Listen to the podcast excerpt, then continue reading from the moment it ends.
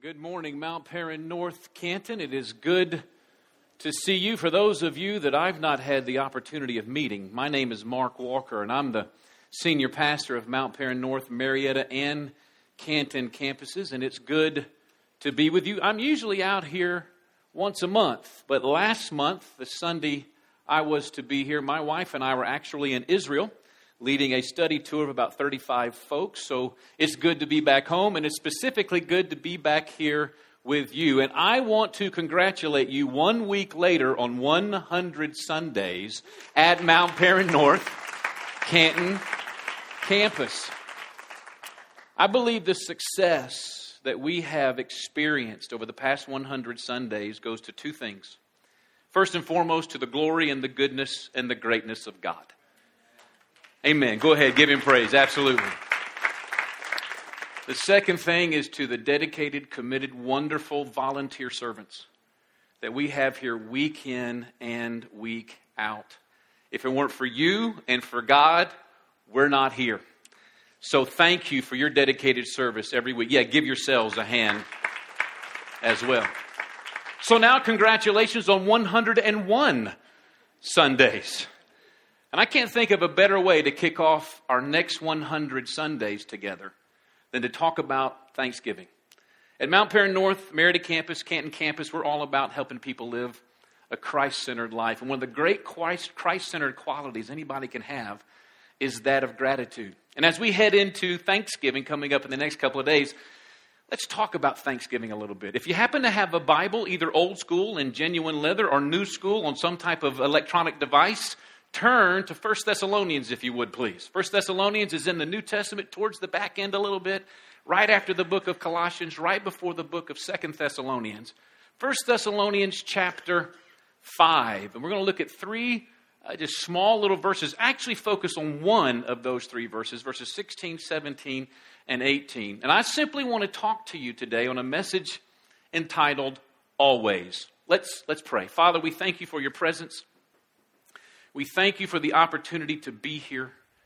We thank you that you are a faithful God. And Lord, now I invite you as your Spirit is moving in us to continue to do so as we look at your word together. God, I pray that you enable me to share this the way you want it shared. I, am not here to perform, I'm simply here to be used of you in whatever way you would deem necessary to bring your word this morning. Let it speak to our hearts, but even more so, may it change our lives for your glory and honor in Jesus' name. Amen. My birthday is April 15th. Now, that day ought to ring a bell in everybody's ears. It's income tax day. Not only that, it is the day the Titanic sank, and it is the day that Abraham Lincoln was assassinated. So I got a lot going for me on my birthday. So, on this particular birthday, my parents decided to give me a surprise birthday party, and they truly surprised me. I had no idea this was happening. I step into the room, about 40 or 50 people yell surprise, and it was awesome. And of course, with 40 and 50 people coming to your surprise birthday party, that means about that many gifts, and that was great. And as I opened each gift, honest to God, as I opened each gift, no matter where my mother was in the room, she said, Say thank you, Mark. Did you say thank you, Mark? What do you say, Mark? Be sure and say thank you, Mark. And that was okay, except it was my 22nd birthday. I mean, I wasn't turning three. I was 22 years old, and somehow I had communicated to her in my 22 years of life that I was a totally impolite, ungrateful person. And she's making sure I say thank you. You know, saying thank you does not come natural. Anybody that has young children or have had young children, we have to teach them to say thank you. We have to model gratitude to them. Taking comes natural. Hoarding comes natural. Whining comes natural. But not saying thanks, not this attitude of gratitude and thanksgiving. And you know, we're coming into this holiday called Thanksgiving. And maybe it's good we have this in America because it kind of does force us to have to really look at being thankful. But you know, when you've gone through all the preparations and all the plans and all the stuff for Thanksgiving Day, when Thanksgiving Day comes, you're so frustrated and tired, you don't want to thank anybody. You just want everybody to go home and leave you alone. In fact, I heard the story of a man who lived in Jacksonville decided he'd call his son in San Diego. It's the day before Thanksgiving. And this is what he said He said, I hate to ruin your day, son, but I have to tell you that your mother and I are divorcing. 45 years of misery is enough. Pop, what are you talking about? The son screamed. We can't stand the sight of each other any longer, the father said. We're sick of each other, and I'm sick of talking about this, so you call your sister in Denver and tell her. Frantic, the son calls his sister, who explodes on the phone.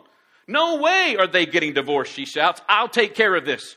She called her father in, in, Jacksonville and immediately screams at her father, You're not getting divorced. Don't do a single thing until I get there. I'm calling my brother back, and we'll both be there tomorrow. Until then, don't do a thing. Do you hear me? And she hung up. The dad hangs up, turns to his wife, and he says, Okay, they're both coming for Thanksgiving, and they're paying their own way.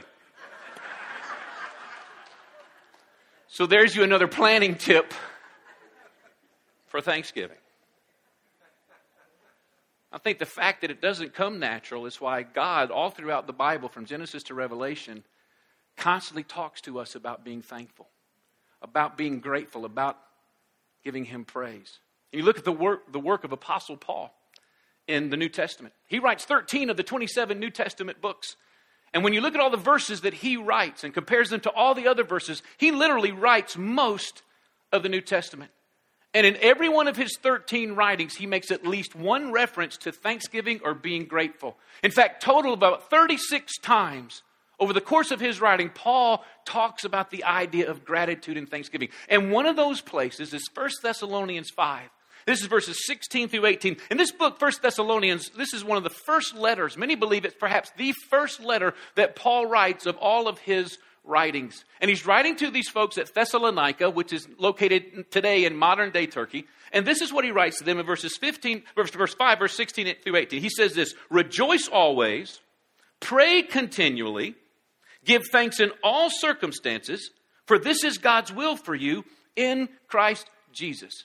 In those three short verses, I would sum them up in one word, and that word would be always.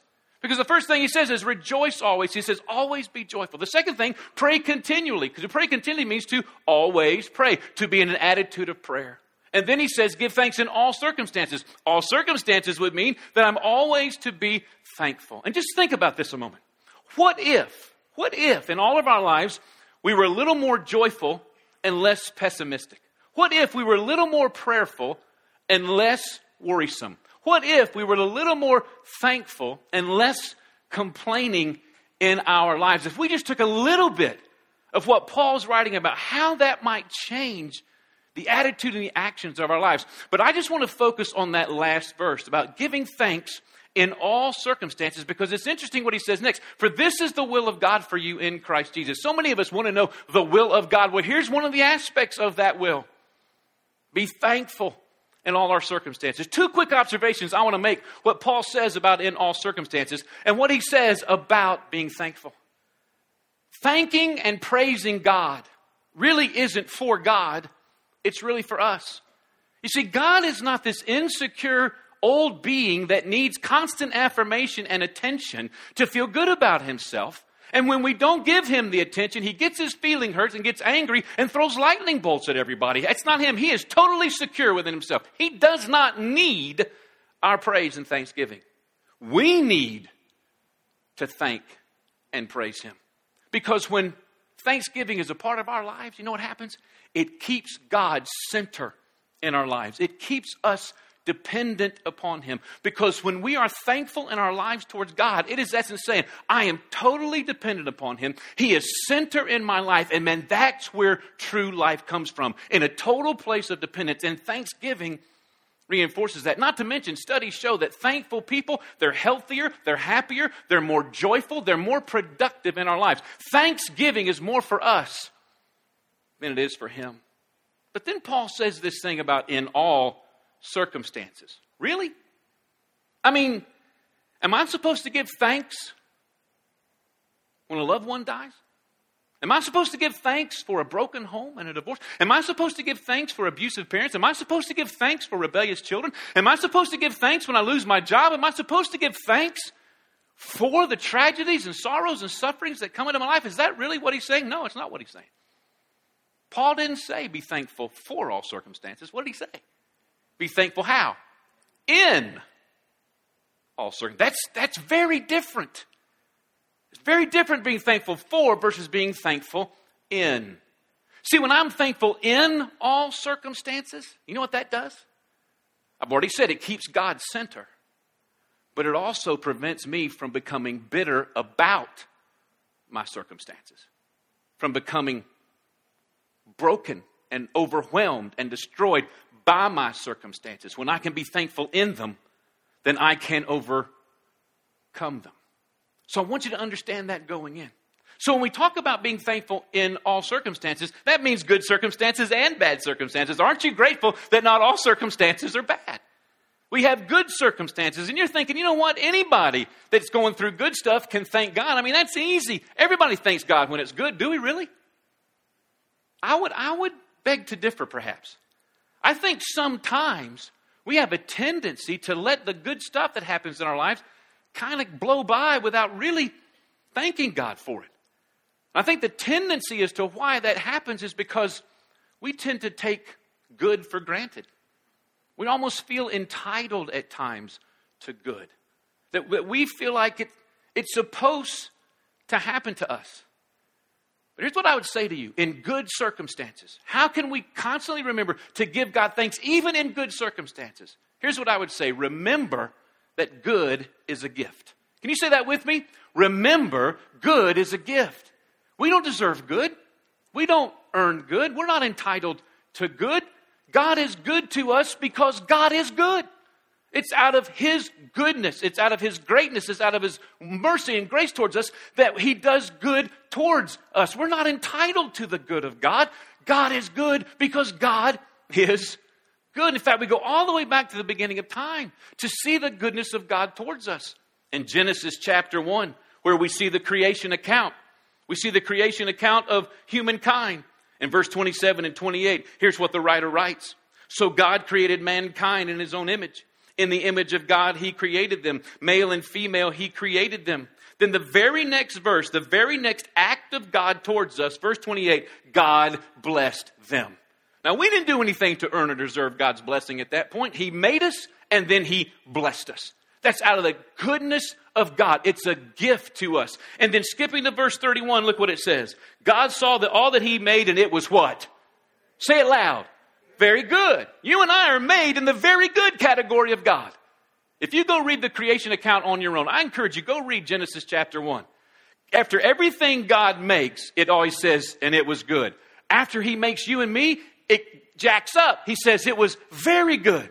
You and I are in the very good category of God. Look at your neighbor and say, You're very good. Now look at him and say, But I'm more very good.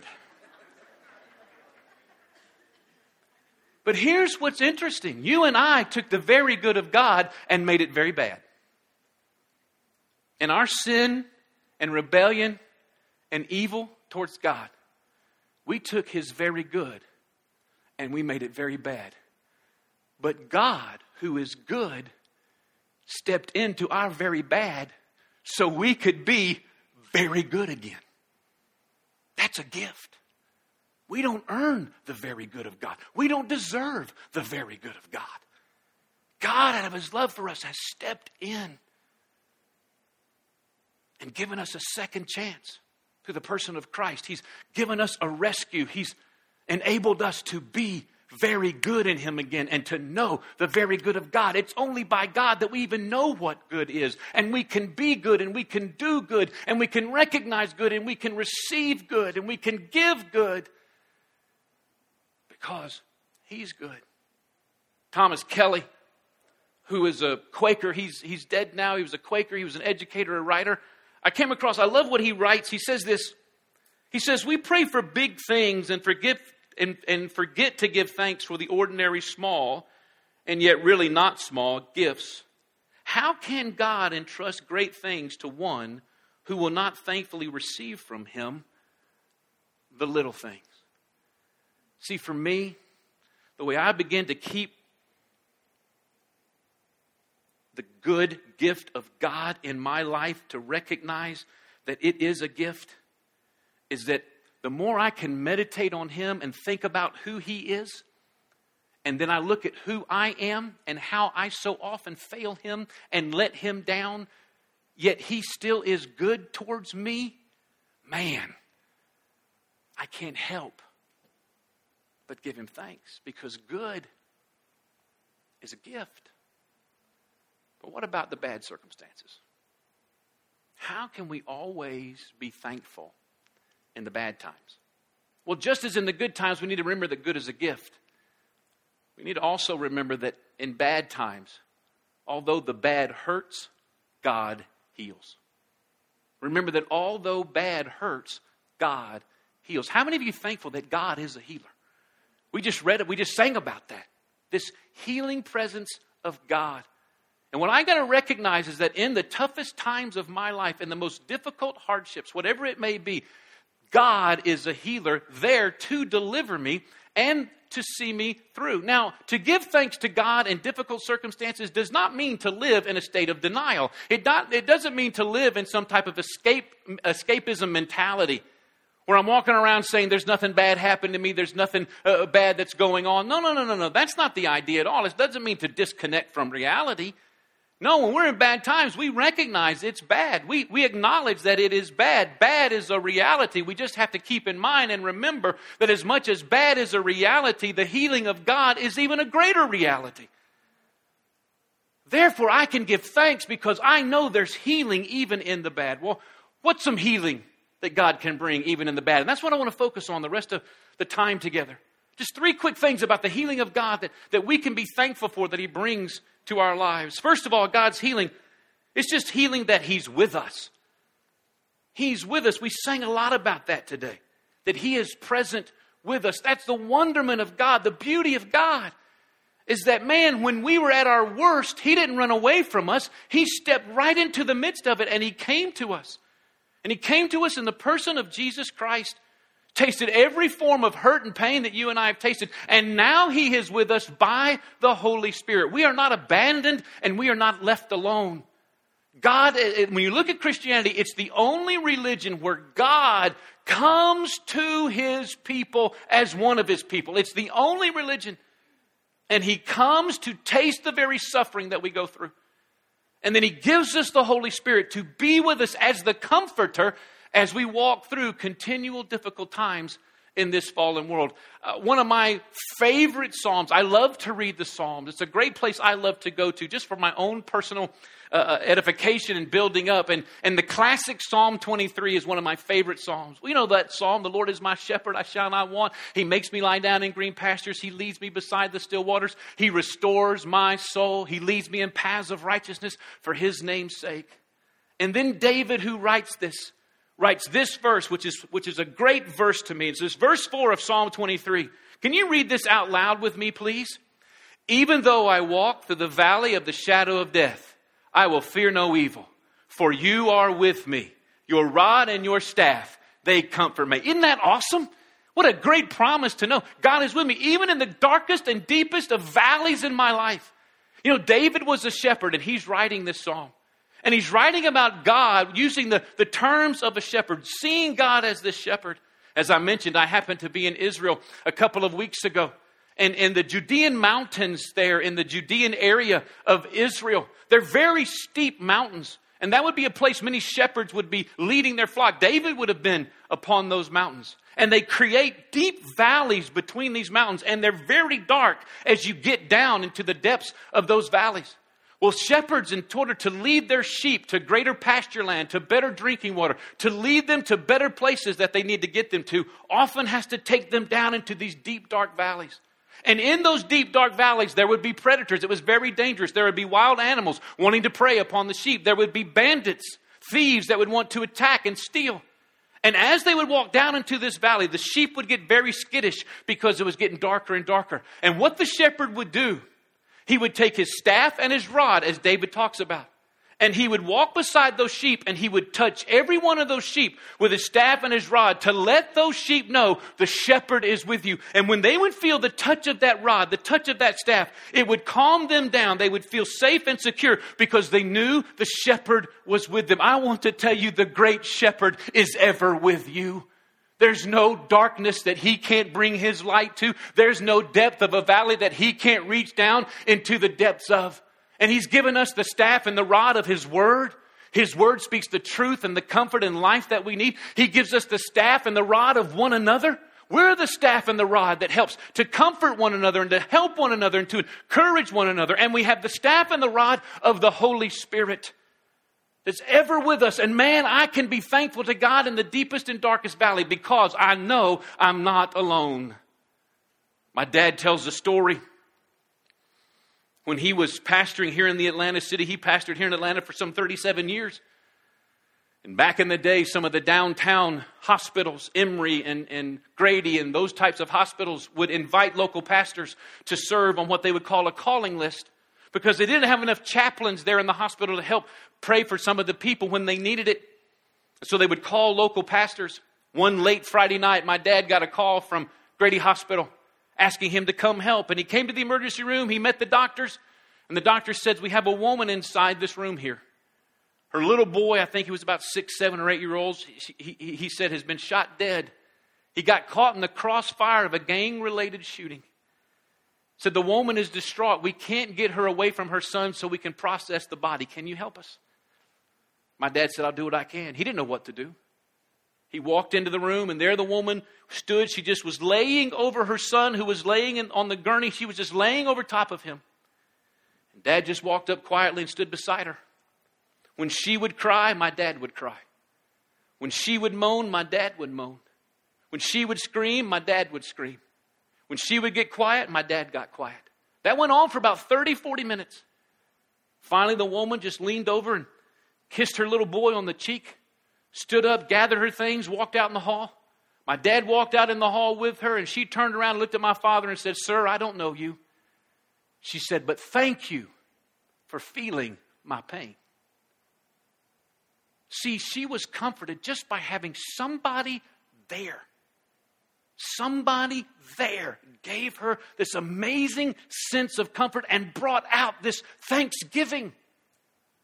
Well, let me tell you, we have more than a God who's there to feel our pain. We have a God who's there to heal us of our pain.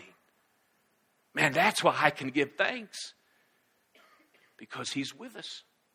And He's there working in us to even make us better in the tough times coming out than when we went in. And that's the next thing about God's healing. Not only is He with us, but He betters us.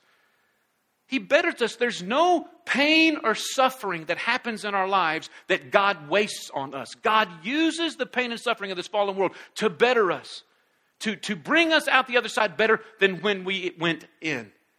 Boy, Simon Peter got a hold of this. Simon Peter wrote in the New Testament during a time when the church was being totally persecuted. Rome had declared war on Christianity, and people were being executed and tortured just because of their faith. And Simon Peter writes his first letter, we call First Peter, to the church being persecuted to encourage them. And look what he says to them in First Peter chapter 5. You can write this down and read it on your own later, but it's going to be on the screen. Verses 8 through 10. Look what he says Be alert and sober minded.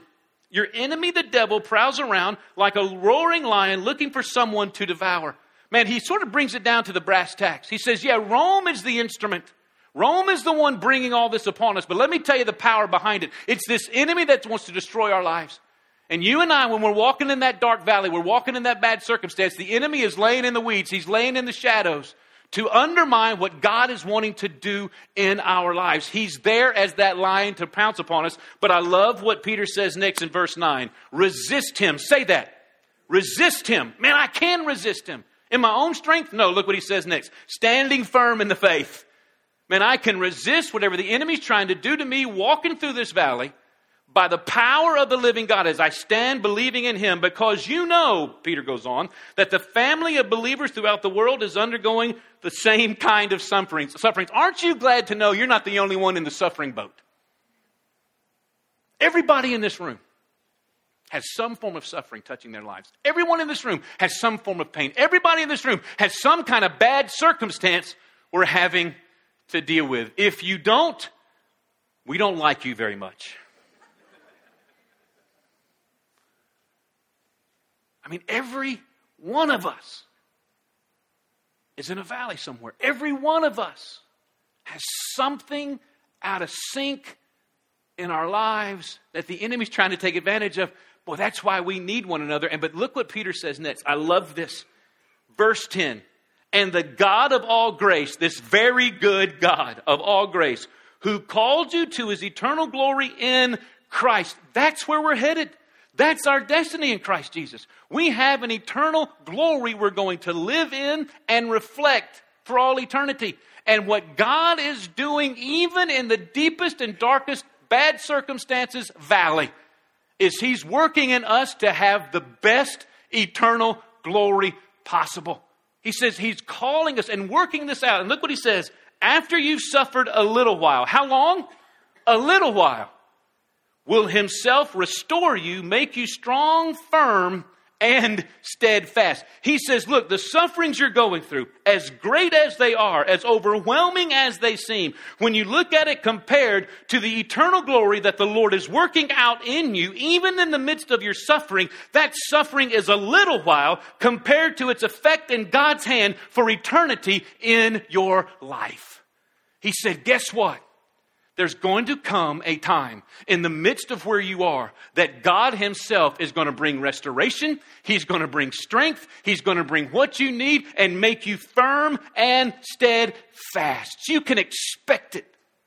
Wherever you are in this valley, wherever you may be in the bad circumstance, let me tell you, restoration is on its way. The strength and the power of God, it's on its way. He will establish you, enable you to not fall under the power of the enemy or the hardship of the suffering.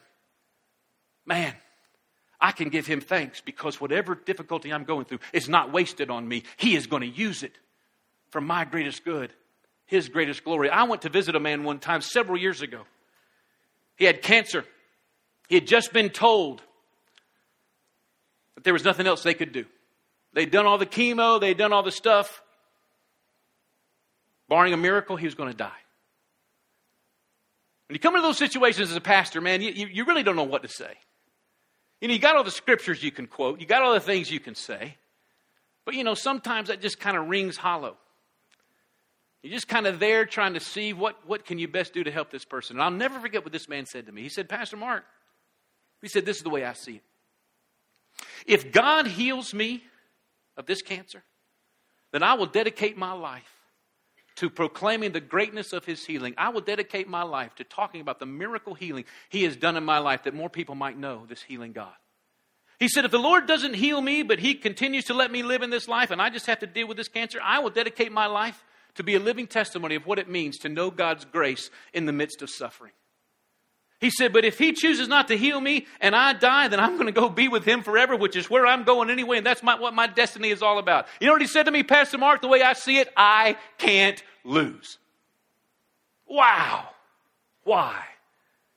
Because he knew that no matter where he was, God's healing was present to better who and what he was. I can give thanks because he betters me in the midst of bad circumstances. Lastly, God's healing, he's with us, he betters us, but he heals through us. He heals through us. I want to tell you something. I've been pastoring a long time. I'm into 30 plus years of ministry pastoring. I've walked through a lot of people, through a lot of suffering, through a lot of hardship, through a lot of difficulty. People who find themselves in those difficult places, find themselves walking through tough times, the way the enemy loves to work on them is to make them feel they're too broken, they're too messed up, they're too disfigured, they're too bad for God to use them. And I want to say to you that is a lie from the enemy. Wherever I am in a bad circumstance, in a difficult place, does not disqualify me for God's use in my life. In fact, it better qualifies me for God to use me. He wants to heal through us, even in our difficult places. Paul writes about this 1 Corinthians 1 3 through 4. This is what Paul writes. And Paul knew suffering, man. He was imprisoned a couple of times. He was shipwrecked. He was without food for a lot of times. He didn't have a place to sleep a lot of times. Go read 2 Corinthians 11, man. He just lays out everything he's been through. He knew suffering. Look what it says in, 2, in 1 Corinthians 1, 3, 4. Praise be to God and Father of our Lord Jesus Christ, the Father of compassion and the God of all comfort, who comforts us in all our troubles so that we can comfort those in any trouble with the comfort we ourselves receive from God. Listen to what he says. And I can give praise to God because of what I'm dealing with, because of the comfort that He gives to me. He's with me. He's bettering me. He's bringing healing into my life. But not only that, He wants to use the very comfort that He's brought into my life and my troubles to go through me to touch the lives of other people. I can actually be a healing agent of God in the midst of the difficulty that I find myself in. Man, that is awesome. That is awesome. Because the tendency, I know in my own life, when I find myself going through difficult places, I find myself going through hardship, I tend to make it all about me. I get focused on me. I get focused on the problem. I get focused on what's wrong. I get focused on the situation. I get focused on all about me. And I forget to see how God might want to use me in the midst of all that to actually bring healing and help to somebody else's life. You know, I think Truly sincere, grateful people make the greatest servants of all. You know, I can be thankful, but not grateful. How do you do that? I can just be polite and telling you thank you, but in my heart, I'm not really grateful for what you have done. I'm being polite, but I'm not sure I'm really being grateful sometimes. But people who are truly grateful, truly grateful for what others might do for them, truly grateful for that, man, when they say thank you, they're not only saying thank you for the good that's being done, they're saying thank you because I recognize a servant has served me. See, I think grateful people are the greatest servants of all because they recognize what servanthood is. See, I would encourage all of us, if we're in that difficult place, to not just focus on me and focus on the situation and focus on what's wrong with me, what's wrong with what somebody else has done, what's wrong with the circumstance, but to say, okay, God, here I am. I give this to you. I'm going to stand fast in you and I'm going to give you thanks. And God, I'm going to make myself available in the midst of all of this to help other people with the help that you're bringing into my life. Mark Batterson He's a pastor and author. I love what he writes, this simple little sentence. He says, Don't let what's wrong with you keep you from worshiping what's right with God. Oh man, I love that.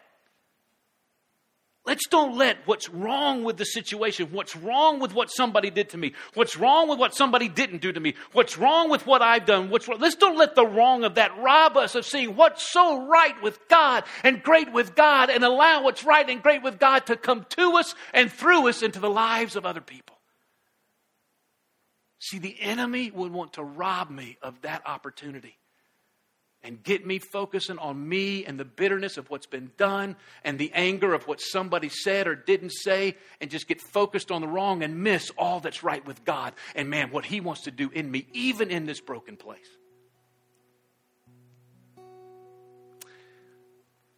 The birthday party, surprise birthday party I made reference to in the opening of this message. I mentioned it was my 22nd birthday. It was also the first birthday we celebrated after my brother was killed in a head on collision in November the 29th, 1980. That surprise party was April 15th, 1981.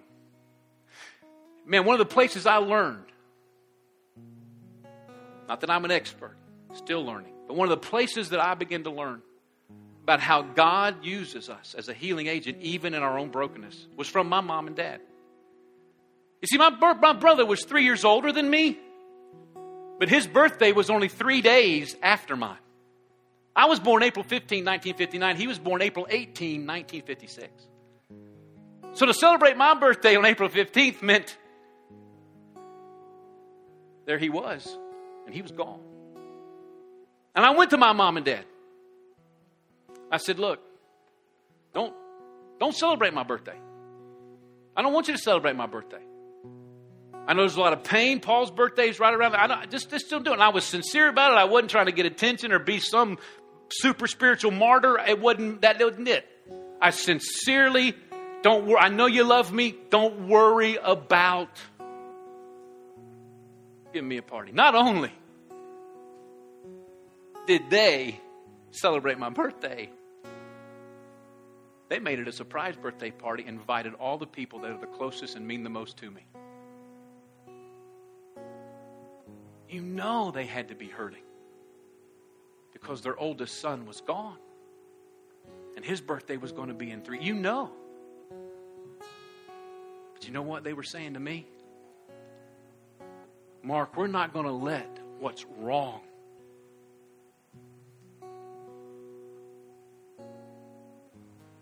with the death of your brother and the wrong and the pain, we're not going to let that wrong rob us of doing right by you.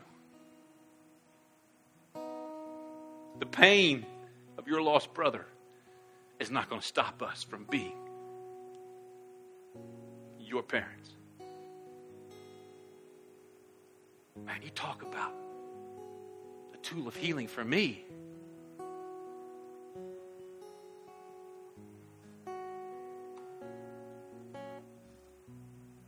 Bad circumstances hurt.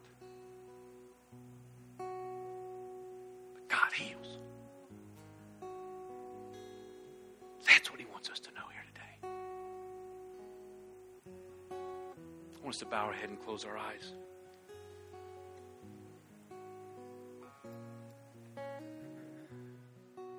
In, in, in praying for this message and just seeking God about it. And, and I know you hear people that speak like I'm speaking right now say that a lot, and that might sound trivial and trite. And at the risk of sounding that way, sincerely, just seeking the Lord about what to bring to Canton campus on this day. And this message, I, I really felt in that that there would be people here who not just needed to hear what this message was saying, but to, to be prayed for for healing. To, to be prayed for, to, to know that the presence of God is with them, to know that He's bettering them, to know that He's there to, to actually use them to bring healing to others' lives, but to know the healing of God and maybe some of you, you're walking through something that happened years ago, but there's a great hurt from that past. And you may be thinking, you know what? Nobody ever reached out to me for healing. Nobody ever reached out to me to be a healing agent. And, and I get that. But maybe God has brought you to this place today to let us reach out to you as healing agent of Him to receive His healing presence and power here today. How many of you be honest before me and say, Pastor Mark, you know what? I am walking through a bad circumstance. I'm walking through the dark valley. And I would like for you to pray for me. I need the healing presence of God. Would you raise your hand and be honest? Say, Pastor Mark, that's me. God bless you. God bless you. Thank you for your honesty. Now, in just a moment, I'm going to give you an opportunity to take a next step of faith, if you will, and simply come down here and let us pray with you. There's going to be some folks, a team of people, men and women, who are going to come down. I'm going to invite that team to come down very quickly, if you would, please just right here to this, right in front of this stage. Sean and our worship band going to sing. You raised your hand. I, I know this may be awkward, but I'm just going to invite you to fight that awkwardness. Let us be the staff and rod of God to you right now. Let the presence of the Lord do what He wants to do in you right now. You're in that place. We believe the healing of God is here. I'm going to invite everybody to stand, if you would, please. Sean's going to begin to sing. He's going to sing about the healing presence of God. You raised your hand. I'm going to invite you to step out right now without any more hesitation. To step out right now come down to one of these folks and let them pray with you. You raised your hand. You are in that place. You need healing. Step out. Come right now. Come right now. Nothing to be ashamed of, nothing to be embarrassed about. Just like Simon Peter said, man, we are all in this together. You come. And let's believe and pray for one another right now. Let's sing this out as a statement of faith, as a dedication of prayer. We're making the decision. You're all I need in this moment. Invite you that are standing out there, if it's convenient for you, just to take the hand of the person on your left and on your right. Can we just be a community right now? For those of you, maybe this is your first time with us, I know that may feel a little awkward. We believe we're in this thing together. Now, I'm going to invite every one of us. You may not know that person's hand you're holding, that's okay. You may know them intimately well. I want you to begin just to pray for that person on your left and right. Just pray for God's healing, for God's blessing. Pray for thanksgiving to be the attitude of their lives, to really just overtake their lives while praying for these at this altar as well. Can we do that one for the other right now? Father God, in the name of Jesus, recognizing that we all walk through the valley of the shadow, recognizing that there's difficulties that come in every one of our lives. We acknowledge the reality that you are good and you are great. We acknowledge that you are our healer and you're our deliverer. We acknowledge, God, that there's nothing too difficult for you. As we just sang, nothing is impossible with you. So, Father, we pray for your blessings to rest upon those on the left and the right. We pray for your healing presence and power. We pray, God, we will be people of thanksgiving in good circumstances and bad circumstances. God, we thank you that you have gifted us with good you do great things, God. May we never take that for granted, but may we always give you thanks for it, Father. And in the difficult places, God, give us a, a, a thanksgiving heart that we know you're with us, we know you better us, and God, enable us to recognize you want to use us as your healing agents in the lives of other people. Father, we pray for those right now that have come forward. We pray now in the name of Jesus, the work has been done we believe together healing has come for one purpose your praise, your glory, and your honor. In Jesus' name we pray. Amen and amen. Can we give God praise and thanks right now? Give Him praise.